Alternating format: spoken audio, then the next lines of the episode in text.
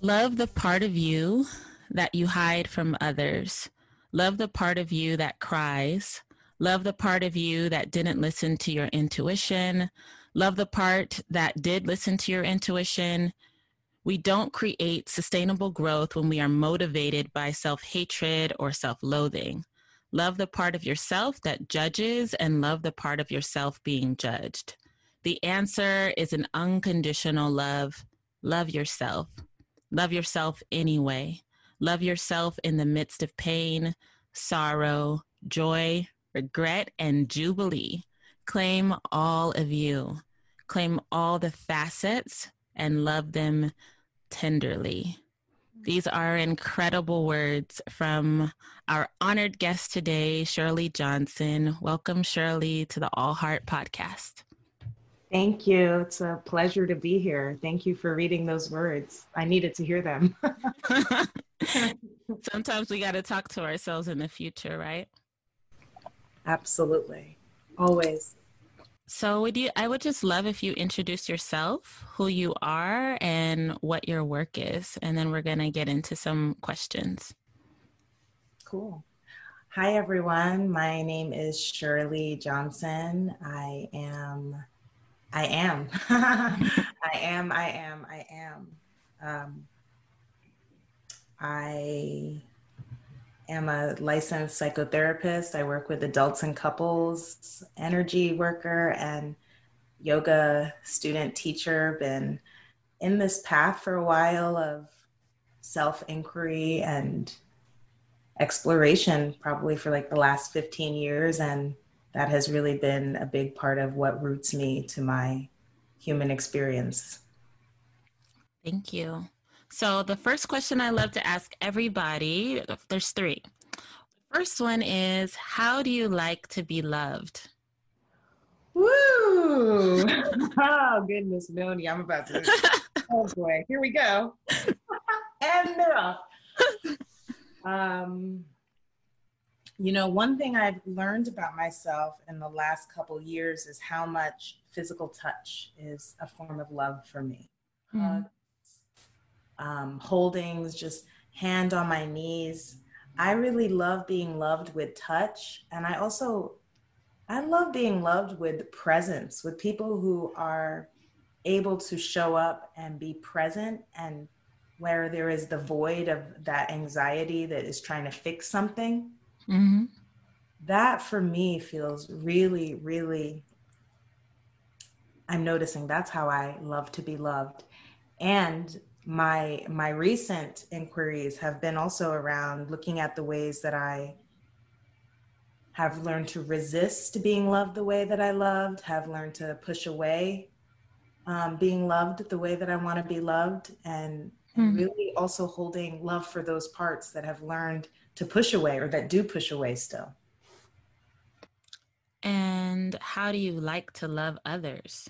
So I hear I hear what you're saying of how you like people to bring that love in and then how you also resist that. How do how are you giving that love out? Yeah. Oh, I love loving up on others. I love giving to people. I love like people's birthdays and giving them gifts. Um, I love giving people words of affirmation and how amazing and glorious they are. I also love being able to touch people and rub them or hold them, especially in moments where they they need that. And I also love to love people by giving them the space to ask me for what they want. Mm. What about that resistance that's on the other side? Does it ever show up in you giving or only in receiving? Mm, that's a good question. No, it shows up in me giving sometimes too. Not as much in the giving, but it definitely shows up because there's times when I notice it's like a younger part of me surfaces. I'm the oldest child. Mm-hmm. And, you know, the story that myself and many other older children tell themselves is that their parents give more tenderness to the younger children. Mm. And it's not necessarily true, but that's part of the the story. And there's times I notice even with my adult friends that I'll get a little jealous. I'll be like, "Oh, everyone's giving them love. Like I want some love. Like, I don't want to have to give that. They're getting so much. And in those moments, it's very good information for me to, it's been great information for me to see. Usually that's when I'm burnt out. mm And I'm at capacity. And instead of verbalizing that and communicating that, sometimes that feeling will be the, the like information of like, oh, okay, I can just verbalize to this person like i really don't have the capacity right now to to listen or show up in this way. Do you ever do that uh we're both audience we're both team taurus okay just letting you know i'm talking to my Venusian sister so do you do you ever do that taurus thing of like shutting down it's something that people point out to me all the time like just like oh yeah you're so loving and then all of a sudden there's just like this wall that goes up and you just pull all the way back. Do you do that? Absolutely. I'm a master shutdowner. I've mastered that. Do you think it's a do you think it's ever a a helpful tool? Yeah, I think everything is a helpful tool. I think as my my therapist says it's a creative you know, she uses the term creative adjustment. Mm. I think that it's a creative adjustment. I think as I see myself do that, I get curious about what other ways are there to ask for what I want or to express what I'm experiencing without shutting down because sometimes I'm noticing, sometimes, not always, the shut down, I feel that wall goes up and I feel isolated. Yeah. How can I be like, no, and like I don't have to have a wall up? That, yeah. You know, that's a you know probably a journey for life but you know we're all we're all figuring out and exploring these patterns that we've made work for us and getting to keep refiguring out if they still work for us what's something you feel like all of us at this moment need to be real with ourselves about this whole season is called like be real with yourself so right now in this moment which i call the global reckoning that we're all facing what is the one thing you feel like we need to be real with ourselves about? One thing? you can you can name three.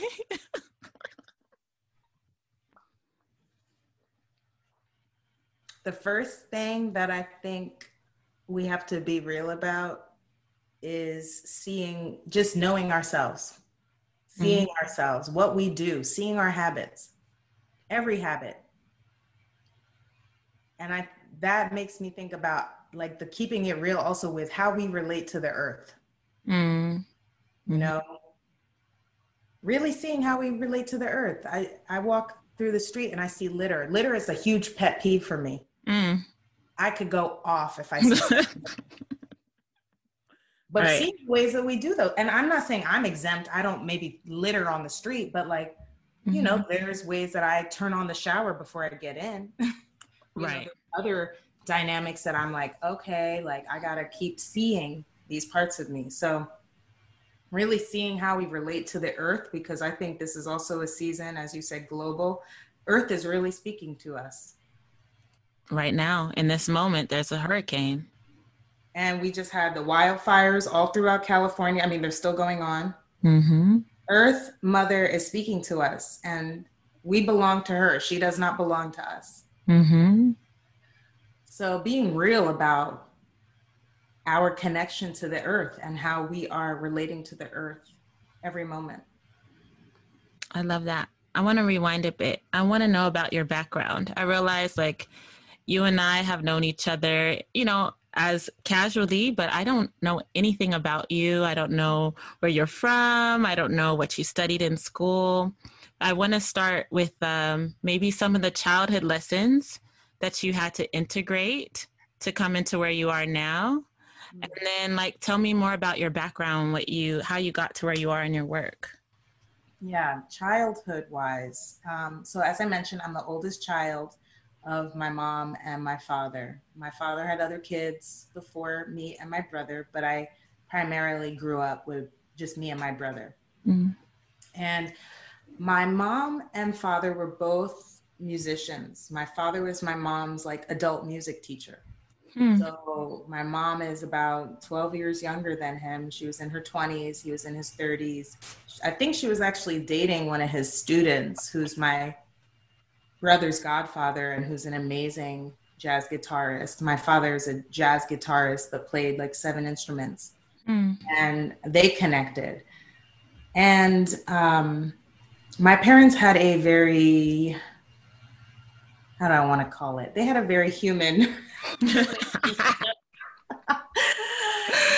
I'll just say he's Aquarius. Okay. Aquarius, and she's Leo. Okay. And they're both very talented artists. In all respects, I'm I bow to their creativity. Mm. When they were pregnant with me, you know, my mom said they used to do like a lot of astral travel. and I really like sharing that because yeah, I felt, you know, I'm like, oh yeah, like this has been in my mm-hmm. my bones before they were even bones to like mm. have a sort of lens of seeing and it gives mm. it makes sense to me of like oh right like some of this they programmed into me and i'm thankful for that programming yeah i love that um, I was born in Brooklyn, New York, and I was raised mostly in the Bronx. My parents divorced when I was pretty young, and they had a very violent relationship as well. And so mm. I have a younger brother. My younger brother and I are best friends. We're 18 months apart. Mm. And in growing up, you know, I grew up in so many, I'm, the word liminal keeps coming to me, like so many of these like in between spaces um, my parents, are, you know, I'm mixed race. My mother's white, my father's black. So there was that sort of like in betweenness of like mm-hmm. not, and, and the, in those days in, in the 80s in the South Bronx, New York, it wasn't the norm the way that maybe being in the Bay Area, Berkeley is the norm to see mixed oh. race oh. families. Wait, I want to ask you a quick question right there. Like, why they name you Shirley? Because Shirley Johnson is the the ultimate auntie name at the church d- doing all of the potato salad? well, I am very, very, yes, that's a good question. And there's a very clear answer. When I was born, my father, in his very fixed Aquarius way, was like, We're naming her, we're naming her after her grandmother. So my middle name is Constance. Shirley is my dad's mom. Constance is my mom's mom. So that was that. after my grandmother's. So yes, Shirley, Shirley my grandma, and I got that grandma energy in me. You better come through, Shirley. Shirley. She'd say to me, "Don't don't forget about me. Don't forget about me." I said, "Grandma, I can't forget about you. We got the same exact name." I have never met someone my age named Shirley.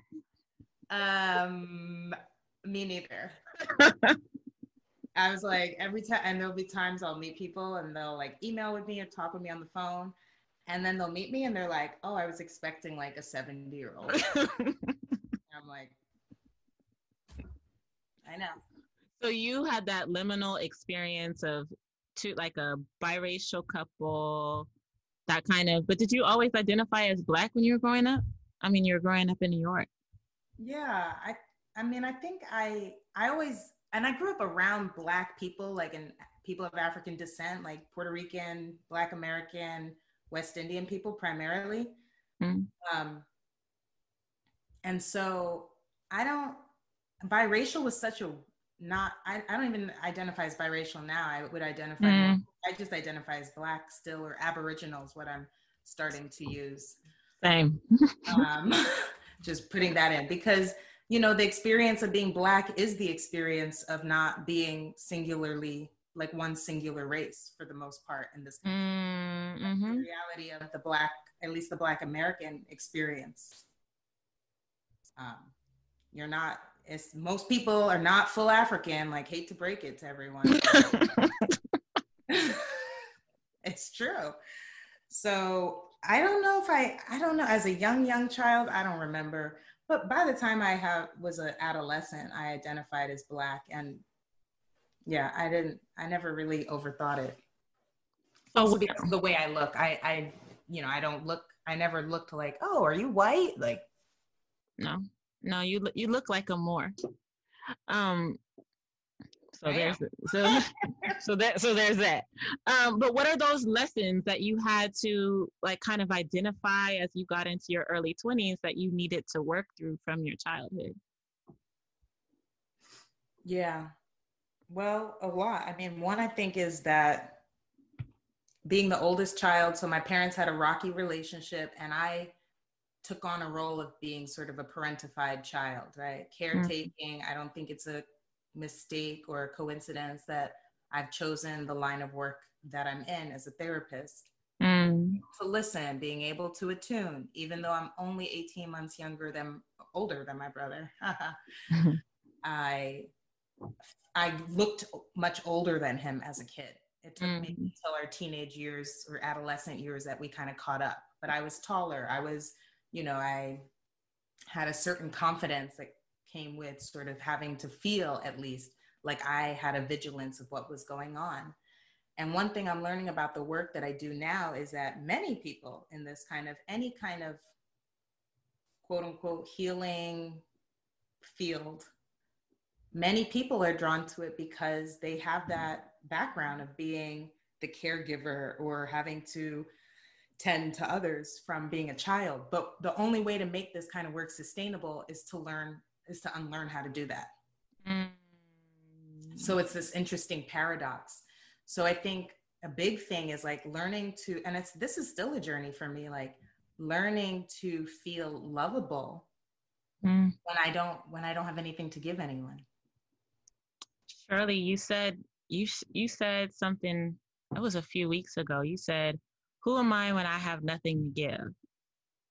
And it it brought up for me I remember a, an old friend told me our relationship, I had nothing more to offer her, is what the language was around our friendship splitting. Man, that that still sits with me. This was like seven years, six years ago, and I I haven't ever been able to stop thinking about that because I was like, well, what kind of dynamics am I setting up where it's transactional that our friendship is predicated on the idea that I give to you, I do something for you, and you receive. And then at the moment I don't have more to give, then the relationship has no more value. Right? right. So, so that idea that you're saying, like, that hits home with me so much. And figuring out how to pull back. That's what I've been doing a lot of is like, let, how can I pull back right now? Because we all know I could run the show. I could run this show. I could, and and if I'm gonna run it, I'm gonna run it. It's going to be ran, right? So, how can I sometimes pull all the way back and not take care of it? Because I think sometimes even people who are good in business, you you you're using the same. It's the same skill, right? You're a good manager so you're managing people, you're determining the flow, you're this is how it's going to go. Here's here's how we achieve all of those things. I do it on in, in all realms, right? That kind of caretaking. And I've been starting to pull back, saying, you know what? Let me do my part. Just my part. Just let me just fill in my little part of the circle and just pull back and be quiet. like witness what other people do when I don't come in and clean up and umi out out of this world and you know, I don't need to be everybody, mama. I got four kids. Okay. And your own inner child. Who still needs a lot of love. Yeah. I, you know, the other thing as I hear you say that, you know, it's like how still learning. It's like to just be. What does it mean when humans can just be with each other? I think this is the return this is truly i think the nature of humans is mm. being with each other not doing with each other yeah we farm together and draw water from the well together and all that stuff but not having to always be busy together like mm. sometimes this weekend i just hung out with my girlfriend and she has a seven or eight month old mm. baby and we were texting and she was like i have to go to target and whole foods today and i was like do you want company mm. she was like yeah that'd be great like i love her i love her baby a lot And, you know, no agenda. She just came pick me up. We were in the car together, you know, running through these stores, running errands. And it felt like being, you know, it didn't feel like, oh, we're having, we have to do this thing and we have to come off this way and dress this way and take photos. It was like, this is just women being together. Mm. And I noticed that is so, you know, and even thinking of like, what is it like to be with your supposed best friends in a room and no one talking? Mm-hmm. Just drinking tea, drinking water, everyone just in their own subtle contemplation. What does that feel like? Mm-hmm. Oh, that's, that's how different. That, that's how I met you. You sitting drinking tea, l- looking around. we had a sound bath, right? That yes, was, we did. And then we were just sitting and receiving sound bath. Yeah. That's why I don't know a thing about you. and at the same time, you know everything. And at the same time, I know you. Exactly. Because we were just in each other's energy. Yes. Just chilling. They you know, go ahead. Sing, when you sing together with people, you you know that person differently than when you talk to them. Mm. People who sing, and my father did that with me and my brother every time. And my parents ended up divorcing, and you know, we'd have the visits on the weekend stuff mm. or whenever. And right before my father would drop, you know, the the drop off or whatever was happening, he would just bring me and my brother in, and we would just harmonize together. Mm. We would just harmonize, sing. We just make sounds and harmonize together. And I never will forget that memory. And it's so even right now, I feel I feel so touched by that very sweet communication that's happening on a different level than, you know, bop, bop, bop, bop, bop, whatever. Like I know something about my father that's beyond what my words can express from that moment. And I didn't have a ton of time with him as a kid. Mm. So that transmission, though, still stays with me. I love that. I'm to tell all of y'all Shirley just gave you a bonus episode. I've been I've been wondering if I should do it and you just confirmed it and it's me and my mom harmonizing together. so we'll put it we'll put it in relationship to this episode. It'll be a bonus. We I grew up with me, my mom, my auntie, and my grandma, who's passed, all singing four part harmony. You know, a bunch of just the old, like, Ezekiel saw the wheel way up in the middle of the air, you know, wow. like, he's my rock, my sword, my shield. You know, we, and I always got to, you know, I, they gave me the melody because I was the baby. so they gave me the melody and then they sang all these parts. But when I think about us, that's the like you said, that's that precious memory of the way all of our voices came together. So I've been wondering if I should share that, so I will. Wow. Oh, I want to give cellular memory. That's when the memories in your cells is not contained only to your brain. Yeah, it's in my body. It's become a somatic thing. So even when I'm feeling a certain way, I sing those songs, mm-hmm. even if I'm alone mm-hmm. how did you get into Kundalini yoga? Because I, I'm gonna tell you the truth. I only been to a few Kundalini classes. It's always a white lady. She's mm-hmm. always dressed in white. She's having me go like this. Uh-huh. Y'all can't see me, but I'm just gyrating my hips around, and she's like, "Move up the energy. Move up the energy. Let the snake rise. Let the snake rise." And every time I'm like, uh, I'm gonna catch y'all in Yin Yoga. I'm out. I want to. yin yoga is. Mm. It's a Taurus dream. It's just, just chill. I love it. But how did you get into it? How did that become a part of your practice? Oh, okay. So years ago, I lived at Kripalu in on in Western Massachusetts. It was an old ashram, and I lived in service. I lived in seva. I washed dishes, and I lived in a dorm there. Hmm. And so I was a community member and they had a they had a part of the center even though they had teachers from all over the world come in they also had this designated program to sort of honor this lifestyle that is part of the yogic lifestyle karma yoga seva yoga right? It's being in service. That's a form of yoga. Um, so i was there in service living. Mm. i had been a i had been studying yoga previous to that but this was a different kind of immersion lifestyle right? You're mm you're kind of in this you're in this like little incubator. Well, I mean, everyone can make it what they want, but for me, I was like, I'm in self study mode for these next couple months. Mm. And there was a, another um, volunteer who was taking a Kundalini teacher training. And I had been to maybe one class before, and I remembered looking around because mostly my background at that point was Hatha yoga, Hatha mm. and Vinyasa. Mm. I would look around. I remember looking around that class and I saw people crying and weeping, and I felt a lot of energy moving through me. And I was like, something's going on here. It's different mm. from what I've seen, but something is going on. Mm. Fast forward, I get to Kripalu. This volunteer is in his training. So he starts to offer us a morning practice at four o'clock in the morning because that's generally the time that Kundalini yogis and other yogis and other spiritual practitioners practice is in that that what they call in Kundalini Yoga, the Amrit Vela, the mm-hmm. sacred nectared time of the day mm-hmm. between 4 and 7 a.m. They say that that's the earth is on a different axis at that point. Mm-hmm. You can breathe better. You have more access to prana, to that life force energy. Mm-hmm. So he's teaching his class. I start going weekly.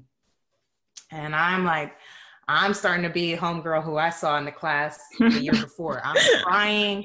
I'm having all these repressed mm. memories come back to me. Mm. Um, I'm addressing certain conversations with my my mother. All of a sudden, I'm like, oh, it's time for me to tell her some things that impacted me from my childhood. I think that's another lesson that mm. I'm continuing to integrate is not caretaking for my mother, not caretaking for other people by, mm-hmm. you know, by not saying what I feel, by not fully expressing myself.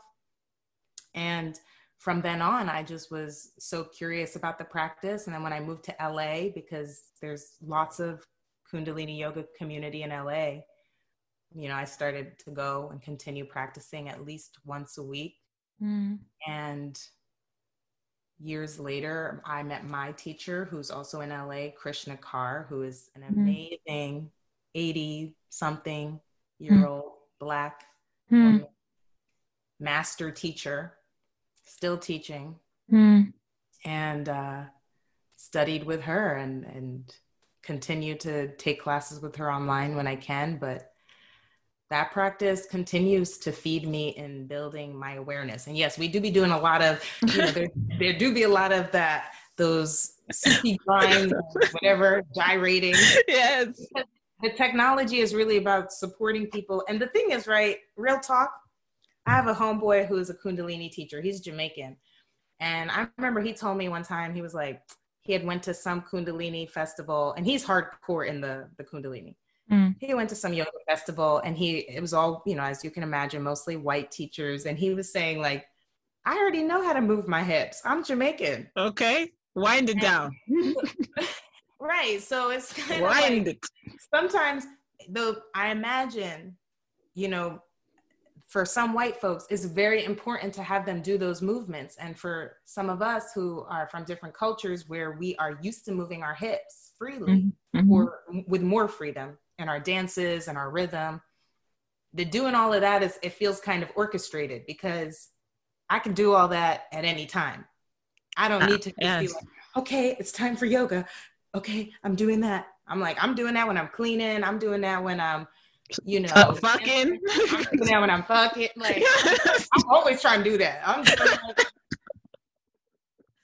I'm always, I was like, okay, so what are we doing here? Because I've been doing this but you know, and I because I love dancing Cuban salsa music too, mm. and um, you know, the technology right is that in Kundalini yoga you have the base of your spine is this potent area where it said that that's where the Kundalini, this creative potential energy that resides in every human being, has the ability to travel up the spine, right? Moving through all the chakras, moving from the material realm into the etheric realm all the way to our crown into the infinity. So that's what can create that's what can make our body this vessel between earth and heaven right? Like we become the creator we become this alchemist we become this vessel.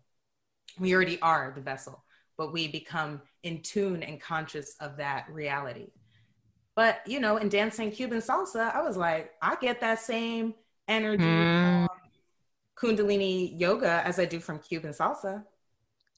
So for me, right, Kundalini has always been tied into sexuality because of how I was introduced to it.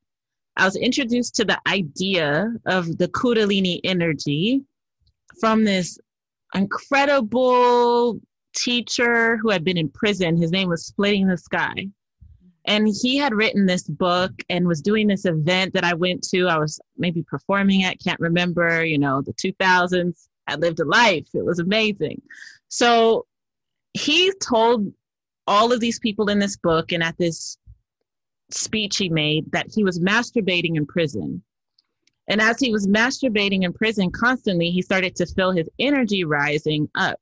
He decided not to, you know, spill his seed, but to send the energy back up the other way. He just was being creatively curious, right? I, don't know if he had been reading books about it. I don't know what he was busy doing, or if he was just bored, right? Like, but he started realizing that he could feel this snaking energy rising up within him and he did it so many times that eventually it got into his his crown and he achieved this incredible enlightenment and so my that i was 19 20 and i was just like what? You could you could masturbate and achieve nirvana? That's what's up. And so i love how much you talk about sexuality.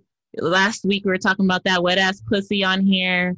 I kind of want to know like how Kundalini has informed the ways you look at sex, the ways you look at monogamy, polygamy, polyamory. Like I want to know about that. Yeah, the our wild nature. Mm. You know, well, another thing I'll say is Kundalini yoga is the yoga of awareness. So mm.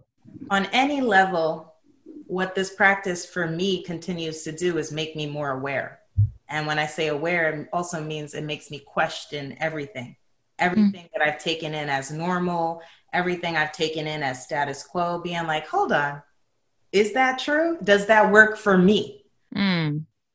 Another, you know, as I think about healing, you know, there's also been so much healing I've had to do around my own sexual desire, my own um, body, and how sex relates to the body from being a child and having um, experiences of being sexually violated and mm-hmm. Experiences of also being shamed sexually. Mm-hmm. You know, I think that's in the air that for many people we breathe. It's like, oh, don't don't wear that. Don't be too sexually charged, if you will. Right. And that still is a journey to be like, how can I let myself be as sexually charged as I want to be? Mm-hmm.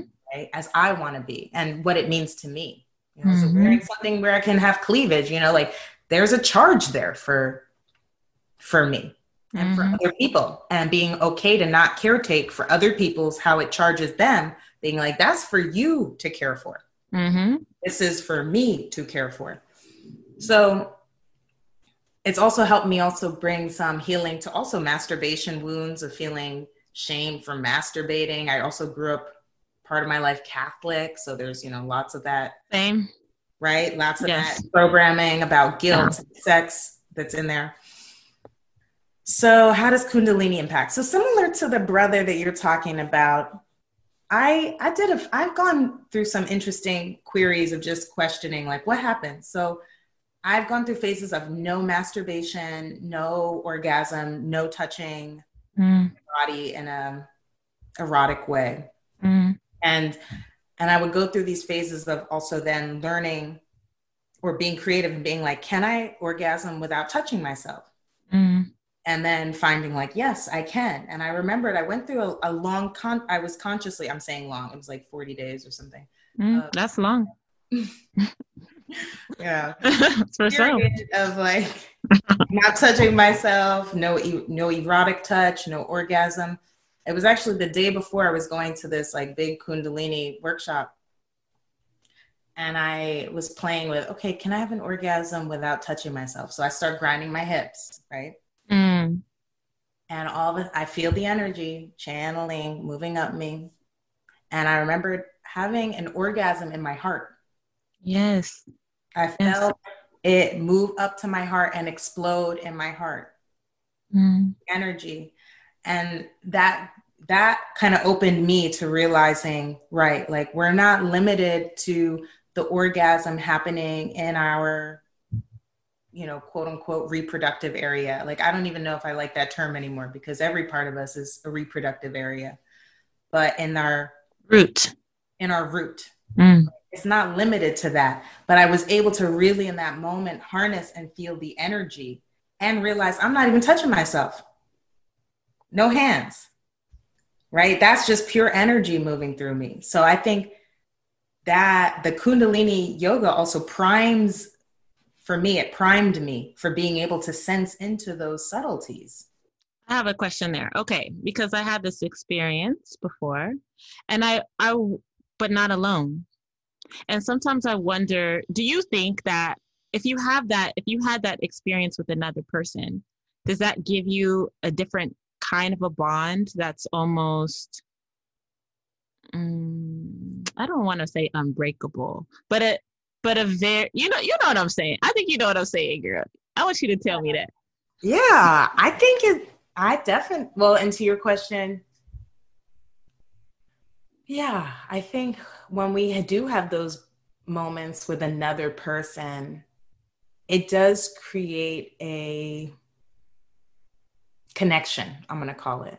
Mm. That is maybe subtly different than the connection we might have with someone else. Mm. And I think one thing I'm also in my own awareness questioning or just being curious about is what is this monogamy story that I've learned?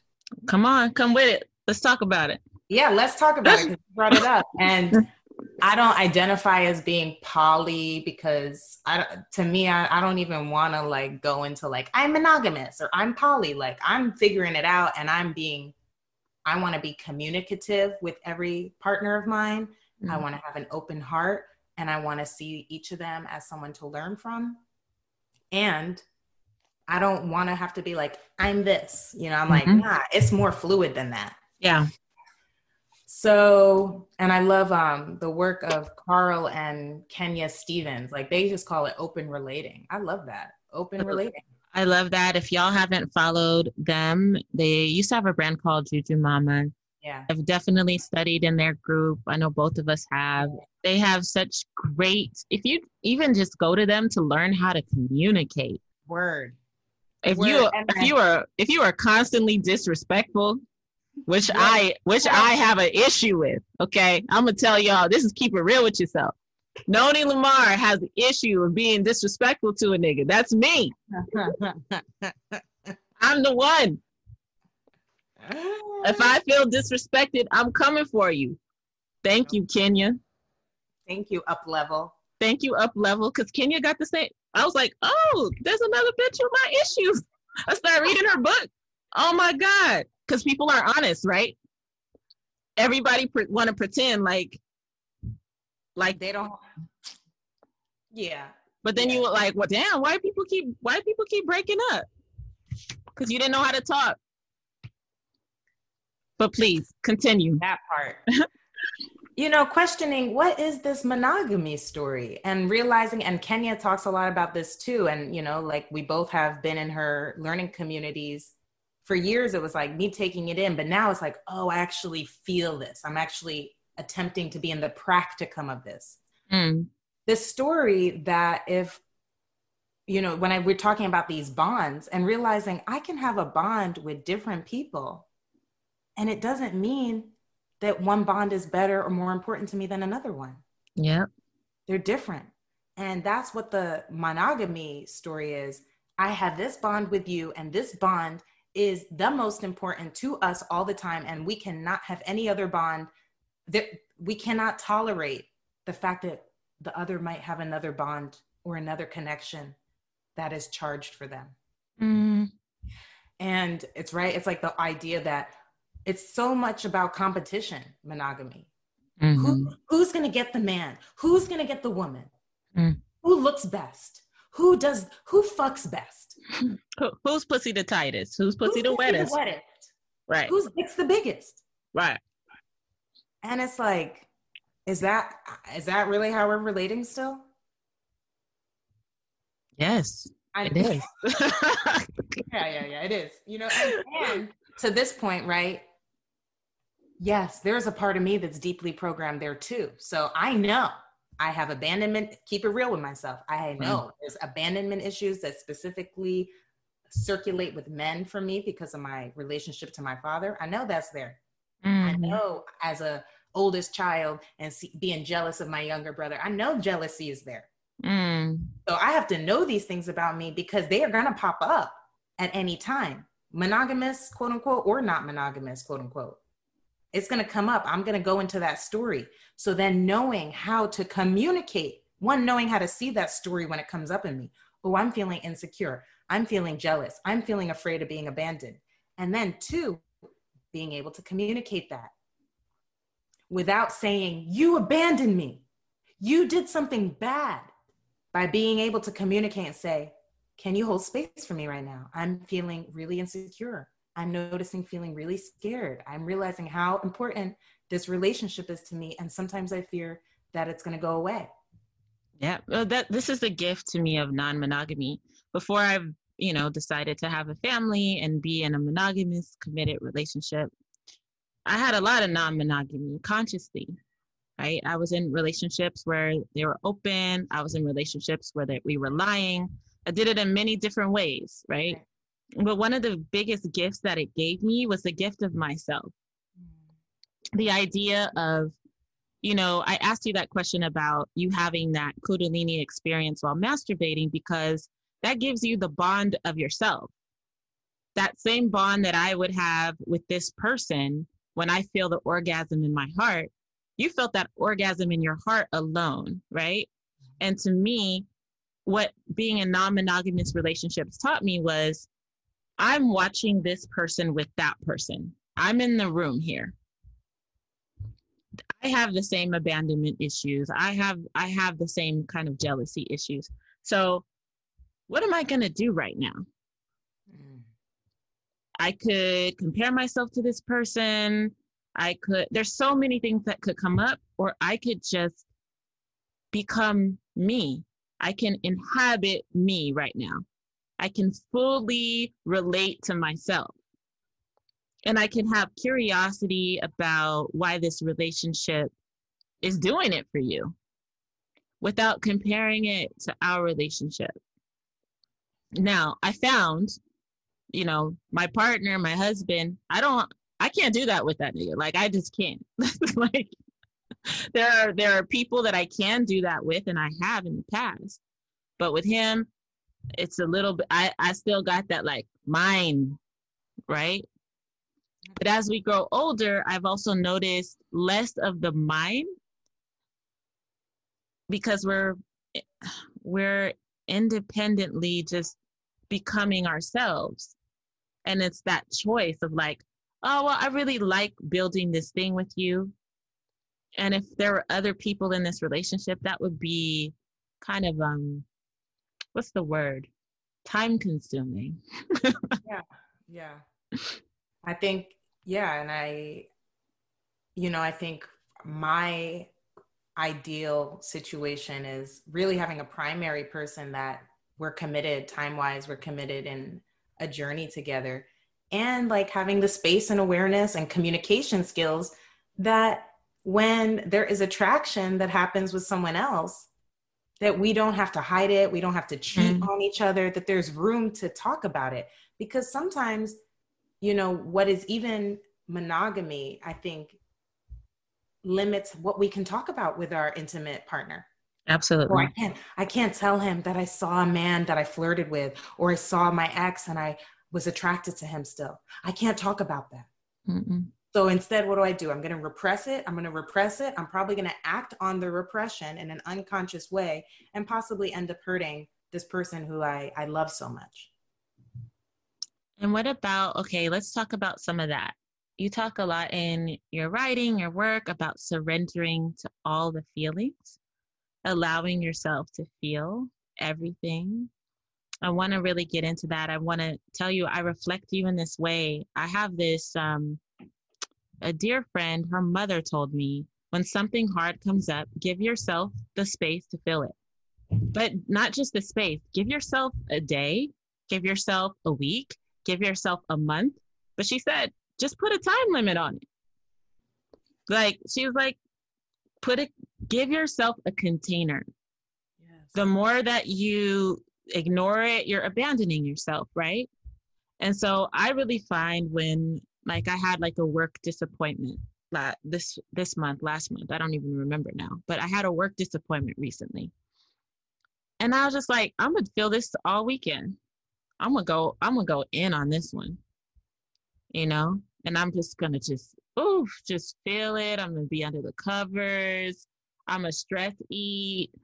Oh, every time someone asks me how I'm doing, I'm gonna say I'm terrible. like, Mm-hmm. Yes. Right. And I saw you speaking towards the same thing. And I, I really wanted you to just talk about like, how did you get to that place where you're not judging your own grief, your own feeling of loneliness, anger, the permission to feel enraged about things? Because I think in this love and light spiritual bullshit that people be on, we think that we have to to not feel anything. Like we're not human anymore. Well have you meditated?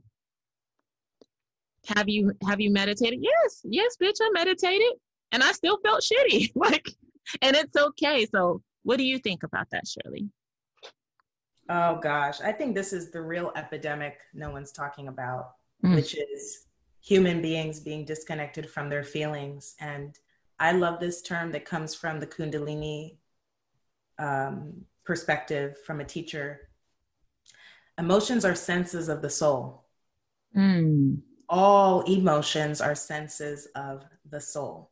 Anger, rage, jealousy, desire, joy, etc. Mm. So when we disconnect from feeling any emotion, what we're doing is we're shutting down on our connection to our soul.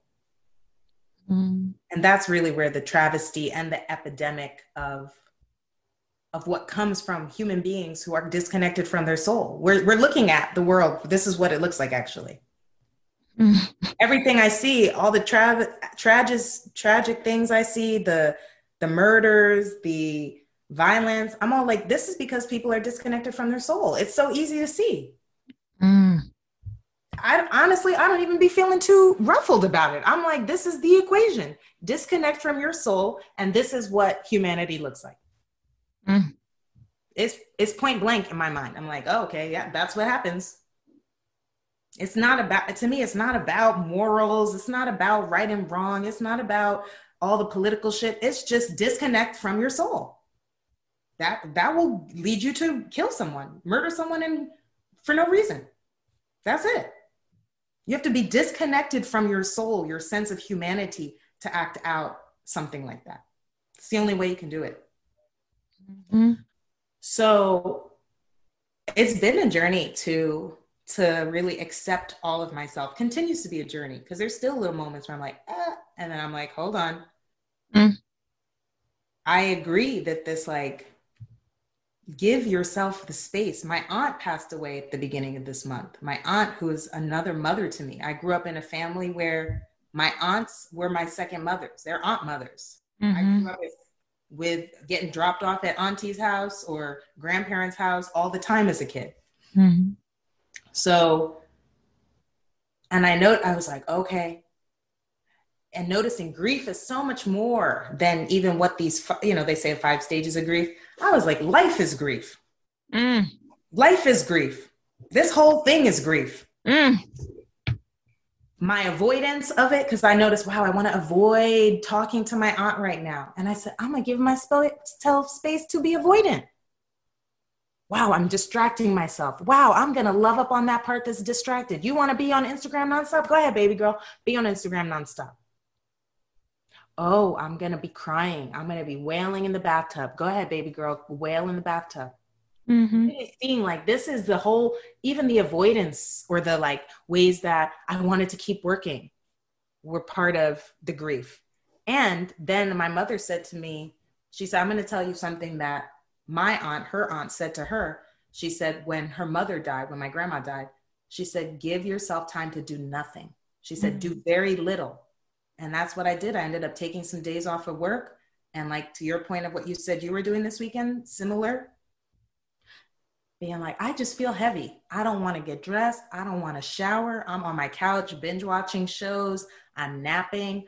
I'm not I'm not trying to feel anything different than what I feel, which is heaviness, um, a mix of heaviness. Heaviness was very present, and anger, sadness, hopelessness, helplessness, mm. um, uh, feeling uncared for, feeling purposeless, just going all the way into that. It feels like you you just described what everybody feels in the United States right now. Yeah, probably. And probably everyone needs to take a day to feel that. You cannot heal what you will not feel. That's the other thing. Again, when I look at what's happening in society, I'm like, I just see it point blank. Everyone is emotionally repressed. Everyone's denying their emotions and den- denying their needs at the same times because emotions are going to give us information about what we need. So people are walking around here, you know, I cannot stand even the language of like, be positive. I'm like, get the fuck out of here with that shit. Yep. Do not positive negative me. Do not. Nothing is positive, nothing is negative. Meet me there. Meet me in the neutral. Meet me in the middle. Again, which is why I love Kundalini yoga. It's so talks about we have three minds, a positive mind, a negative mind, and a neutral mind. And knowing how to use each mind for what it's designed for. Your positive mind, that's when you can be like, okay, I feel expansive. I'm a grow. Negative mind is designed to protect. I feel afraid. I'm not sure if that's the right thing to do. Neutral mind is neither. Neutral mind is I'm here right now. So knowing how to then discern and be like, that's my negative mind, that's my positive mind, that's my neutral mind. They're all gifts, they're all necessary. So this yeah. whole thing about be positive, don't be negative. First of all, negative is the feminine aspect. So that's also part of the patriarchy. That's come on, of, come on. That's part of the system of why people have dry pussy because they can't even understand how potent and powerful the negative is how potent and powerful the dark what they what is called the dark is that's where all life comes from dark all goddess comes, dark all, goddess all life comes from yeah. that all life comes from dark soil dark emotions that's where people become themselves I want to I want to say here, I know there's a lot of parents that listen to this podcast. I think it's really important as mothers. I don't know if my partner would agree, but he's not a mother. It's important as mothers to show your children that you are not just happy, nurturing, uh, let me help you. I let I told my 3-year-old yesterday I can eat you like a lion. I can eat you like a lion. Yes, I'm more of the pushover parent, right? But if you push me to a certain level, I'm gonna eat you like a lion. Everybody in here, I said, ask your brothers. They said, oh yeah, she'll eat you like a lion.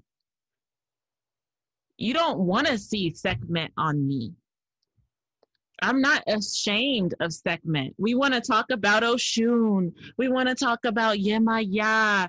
You know, but we talk about Oya because yes, she's changed. It feels almost neutral. Sekhmet is gonna eat you like a lion. Oya will destroy everything you have ever had. Kali will also eat you, will stomp on your head. And that yang feminine energy, which we've definitely talked about on this podcast, you can go back to Kali Rising episode that yang feminine energy has to be honored. It has to be. I don't, this is a podcast that's supposed to be about joy and pleasure. You think right now I'm going to sit up and just talk about joy and pleasure? That's not where we are. Like, that's not, that's not the totality of this moment. And we can find joy and pleasure in our unearthing. We can find joy and pleasure in our change. We can find joy and pleasure in the difficult healing moment that we're in. The reckoning for me is a pleasure. I take great pleasure in watching LeBron James say, fuck this shit, I'm done. I said, oh, oh, oh, oh, look at everybody getting off the plantation. Come on, let's go. How long did it take? Come on, everybody. We off the plantation now? I take great joy in that. Yeah, and I think there's something Yoni. Uh, yo, I say Yoni. hey, hey, hey, Noni Yoni. Coming through that dark womb, also, which is where all life comes from. Um, I think is very scary for most. I'll just say for most people, but for most women also, to get in touch with the part of themselves. Like you said, you you said to your kid, "I will eat you like a lion." To get in touch with the part of ourself as a woman that is like, I will eat you like a lion and enjoy it. Mm. Oh, I will ruin your whole life and I will take pleasure in it. Sure. Consciously be like, oh, I will enjoy this process of killing. I will drink your blood. I will smear it on my face and make it give me a facial and rejuvenate my stem cells. You know, there's so much shame about being like, so instead, what do we have? We have real hip, we have real housewives of wherever. Because right. That same archetype is getting played out, but it's getting played out from an unconscious place rather than when we play it out from being conscious of like where we need to be like, I will ruin this whole system and drink my tea while doing it. Mm. I will ruin this whole system in my bathtub mm. and come out after like nothing happened. Mm. Don't get it twisted. What it's like to be it consciously in that place. That's the difference. When you consciously love that part of yourself. I love that part of myself that will do that. It's different than, oh, I'm not supposed to be that. But I love watching Real Housewives of fill in the blank. Mm. People are starving to, con- women are starving to connect with that part of themselves. That's the part that's in the birthing room when you're the baby is crowning. Mm. that baby is crowning and you're like you know what? I'm dying right now. Mm. i am dying. I have never felt anything like this. All of those those you know the labor pains leading up to that moment. But that moment that burning when that baby is coming through the canal that head is is coming and you got to go for that last you're like, I think I'm going to die. I can't do this. I remember that part of me. I've done it four times. I remember that part of me. I'm laughing because it's uncomfortable to claim that blood on your face. That moment is bloody. That moment is raw. That moment, you're not thinking about performing there is no one more important than you. There is no one more important than you. Every time I look at my dude, like, are you really talking to me right now? Do you know what the fuck I have to do right now? you need to please be quiet. Don't say anything. And it takes those kind of moments for us to feel like we can inhabit that kind of a demand, right? I don't have to ask nicely. That's where wildness is. That's actually the true spirit of the human being. Is that's undomesticated. I'm interested in being an undomesticated woman. Mm. Wild, free. That means, right? If I feel angry, I feel angry and I'm in it. If I feel relaxed, I'm relaxed and I'm in it. There's no like your that key word performance you know, when we're wild, we're not even aware that there would be anyone to perform for. We don't give a fuck. It doesn't even register mm. because we're so, like you said, embodied in our own experience. And it's that level of, right, someone who will be like, I will ruin you. I will be so embodied in my experience of ruining you that I will tap into pleasure. Mm. Where would that when you when you when you say that where would that be used as a tool? Well, you know, as I say that, there's also the part of me that's like, you know, even what I'm saying is ruining, right? I'm thinking of if we think about this archetype, we think about what's going on on the planet right now, right? The, the storms, the fires, Right, right, right. Earth. I will I will shut this whole shit down. Absolutely. Don't get it twisted. On a level. That's what I hear. I will I will ruin you because also you can't be ruined. You are me. You're going if you die, you're going ashes to ashes, you know, you're returning back to me. I want you to every time I I say white psychosis, I got this from you.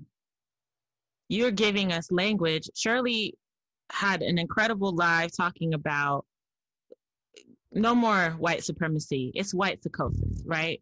And I think when we're talking about that energy that you're saying, it's destroying this idea. Yes. And this is one of the areas I think for sure. For sure. Like, I mean, I'm glad that these basketball players have been like, nah, we're boycotting. Great. I'm glad they're following suit of many other people who've already been on a boycott. Striking. Striking, excuse Striking. Mm-hmm. Who are striking. Great. And that's the kind of energy. I will strike. I will, sh- I'm not participating. Mm-hmm. And I will, I will shut this whole shit down. Mm-hmm. I will shut the whole shit down. And I don't even care if that means I get shut down in it. I, if I light a fire to this whole room to shut it all down, I will go down in the fire too. Mm-hmm. I'm not afraid of it. Mm-hmm. So I think that's where the energy can be used. I think the energy can be used when we need to ruthlessly take care of ourselves. Mm-hmm. Most women, again, I'm just, that's who's coming to me. Most women are programmed and socialized to not take care of themselves, to mm-hmm. be at the will of others and not even know they are. Mm-hmm. I see this in my work hour by hour. Hmm. And that's the term that's coming to me ruthless self care. I don't care what how that impacts you. I don't care if your whole day gets fucked up. I don't care if the whole presentation can't happen. That's what it is. I'm not participating. I can't do it. I don't care if this whole country gets shut down. I don't give a fuck. I don't give a fuck. No, I don't. We needed to start over anyway. Ben needed that. I want to add a lot of a lot of places that this energy can be used. I think it's really necessary in people it being like, you really want a new system? Because if you do, that's the energy we're gonna need. It's not, well, I'm gonna keep this part, but let that part go. And I don't want anyone to think I'm being mean, so uh, let me do it like this. Uh-uh. So we talk about you we talking about the ruthless dark goddess. I want to go to the other side of what you teach is the soft. Mm-hmm. I want to go to the other side. The soft, the ease. You have this word divine feminine economy. Oh, boom. Everybody knows I like my money. I like my money. Divine feminine economy. I said, you better come on, bitch divine feminine economy. Wait, you you saying I could get rich chilling? Yes, that's the term. Actually, my my sister teacher Siri Rishi. Um, I think she might have come up with that term, but we've been building around it. I was calling it feminomics. Mm. Come on, tell us about that. What is that? Yeah, and I, I want to say, you know, the dark, like the both of these goddesses live inside of each other. Mm-hmm. So the only way to get to the soft, soft tenderness is to get to the is to go through the ruthless, ruthless, and the only way to get to the ruthless, ruthless is to go through the soft tenderness. It's yin yang. Yes, they're inside of each other.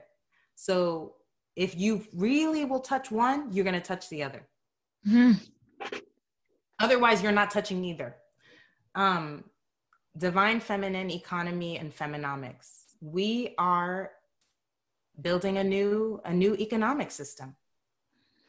Everything is being rebuilt, as you said. We needed to start over. And what this looks like is all of these narratives that are based on white psychosis, pull yourself up by the bootstrap, meritocracy. Uh, you have to work 40 hours a week to be given a paycheck by someone else all mm-hmm. of that is an, we're all seeing it's a myth mm-hmm. an illusion if you want to choose to go that route you can and and and not to say that if you go a different route there's still a lot for many of us that programming i gotta hustle i gotta be on all the time okay mm-hmm. what i've seen is that impacts my nervous system and uh, limits my creativity limits my sense of generosity of what can flow through me and so this new way this divine feminine economy is saying slow down mm. prioritize relaxation mm um, be, fill up your being. Fill up your being. Prioritize your relationship to spirit. Mm. Prioritize your healing journey, whatever that means or looks like for you. That is what magnet is, is to do, is to, um, this divine feminine economy is based on magnetism is stronger than electricity. Mm becoming the magnet that we already are. Strengthening that magnetism. So, strengthening our aura. That's why I love the Kundalini Yoga also. It works on all those subtle bodies, works on your aura, works on your arc line, works on this thing. It's not just about what your physical body can produce anymore. This is, we're moving through that time. We're in a new timeline. We're in the energetic yeah. timeline. Mm-hmm. Exactly. So it's about your aura magnetizing everything you need. Mm-hmm. And that means you have to pay attention to your aura and know how to fill up your aura. I love it. What a wonderful conversation. I have I have a joy and pleasure lightning round to end this, okay? Oh, okay. I, I love a good a good lightning round. All right. Shirley Johnson. Shirley Johnson with the pecan pie. Mm-hmm. What my grandma loved pecan pie. I know. My mother, she said, How did you know I love pecan pie? And my aunt was like, Mom, you're black. I love pecan. Who does it? And you call it pecan. So, what makes you feel most alive? A good night of sleep. Mm.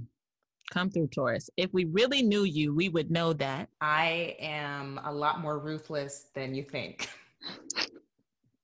Look at the beautiful smile. What is the first thing you do when you don't feel good? I don't believe in not feeling good. Everything is perfectly the way that I need to feel. Mm. What is something you were afraid of that no longer scares you? My student loans. You, you hear this realness? so nobody got to be scared of them them things anymore. Nope. it's over, y'all. Don't trip. What comforts you? My weighted blanket. Mm. What hmm. turns you on? Being deeply listened to. How do you practice self love? Hot baths, um, lots of smells and aromas burning or diffusing through my home, and making time to be with me. How do you rest? How do I rest? I rest very thankfully. I love resting. I rest by in that weighted blanket. Mm-hmm. Share with us a healthy habit or ritual. Mm. I oil pull every morning. So I wake up, and the first thing I do before I brush my teeth is I take a tablespoon of oil, coconut oil and swish it in my mouth for 20 minutes. And that is to take care of my gums and teeth and mouth naturally and remove any toxins from the mouth. Affirm yourself. I am everything. You sure are, Shirley Johnson. Thank you for being on the All Heart podcast. Oh, thank you. Let us know where we can find you, where people can follow you. They got to take your class. All your classes on money. They got to they got to know what's up. Yeah, you can follow me on Instagram. My Instagram handle is Soulistic Wellness, S O U L I S T I C Wellness. I post all my events there. My website links are there as well. Awesome. Thank you. Thank you so much, Noni.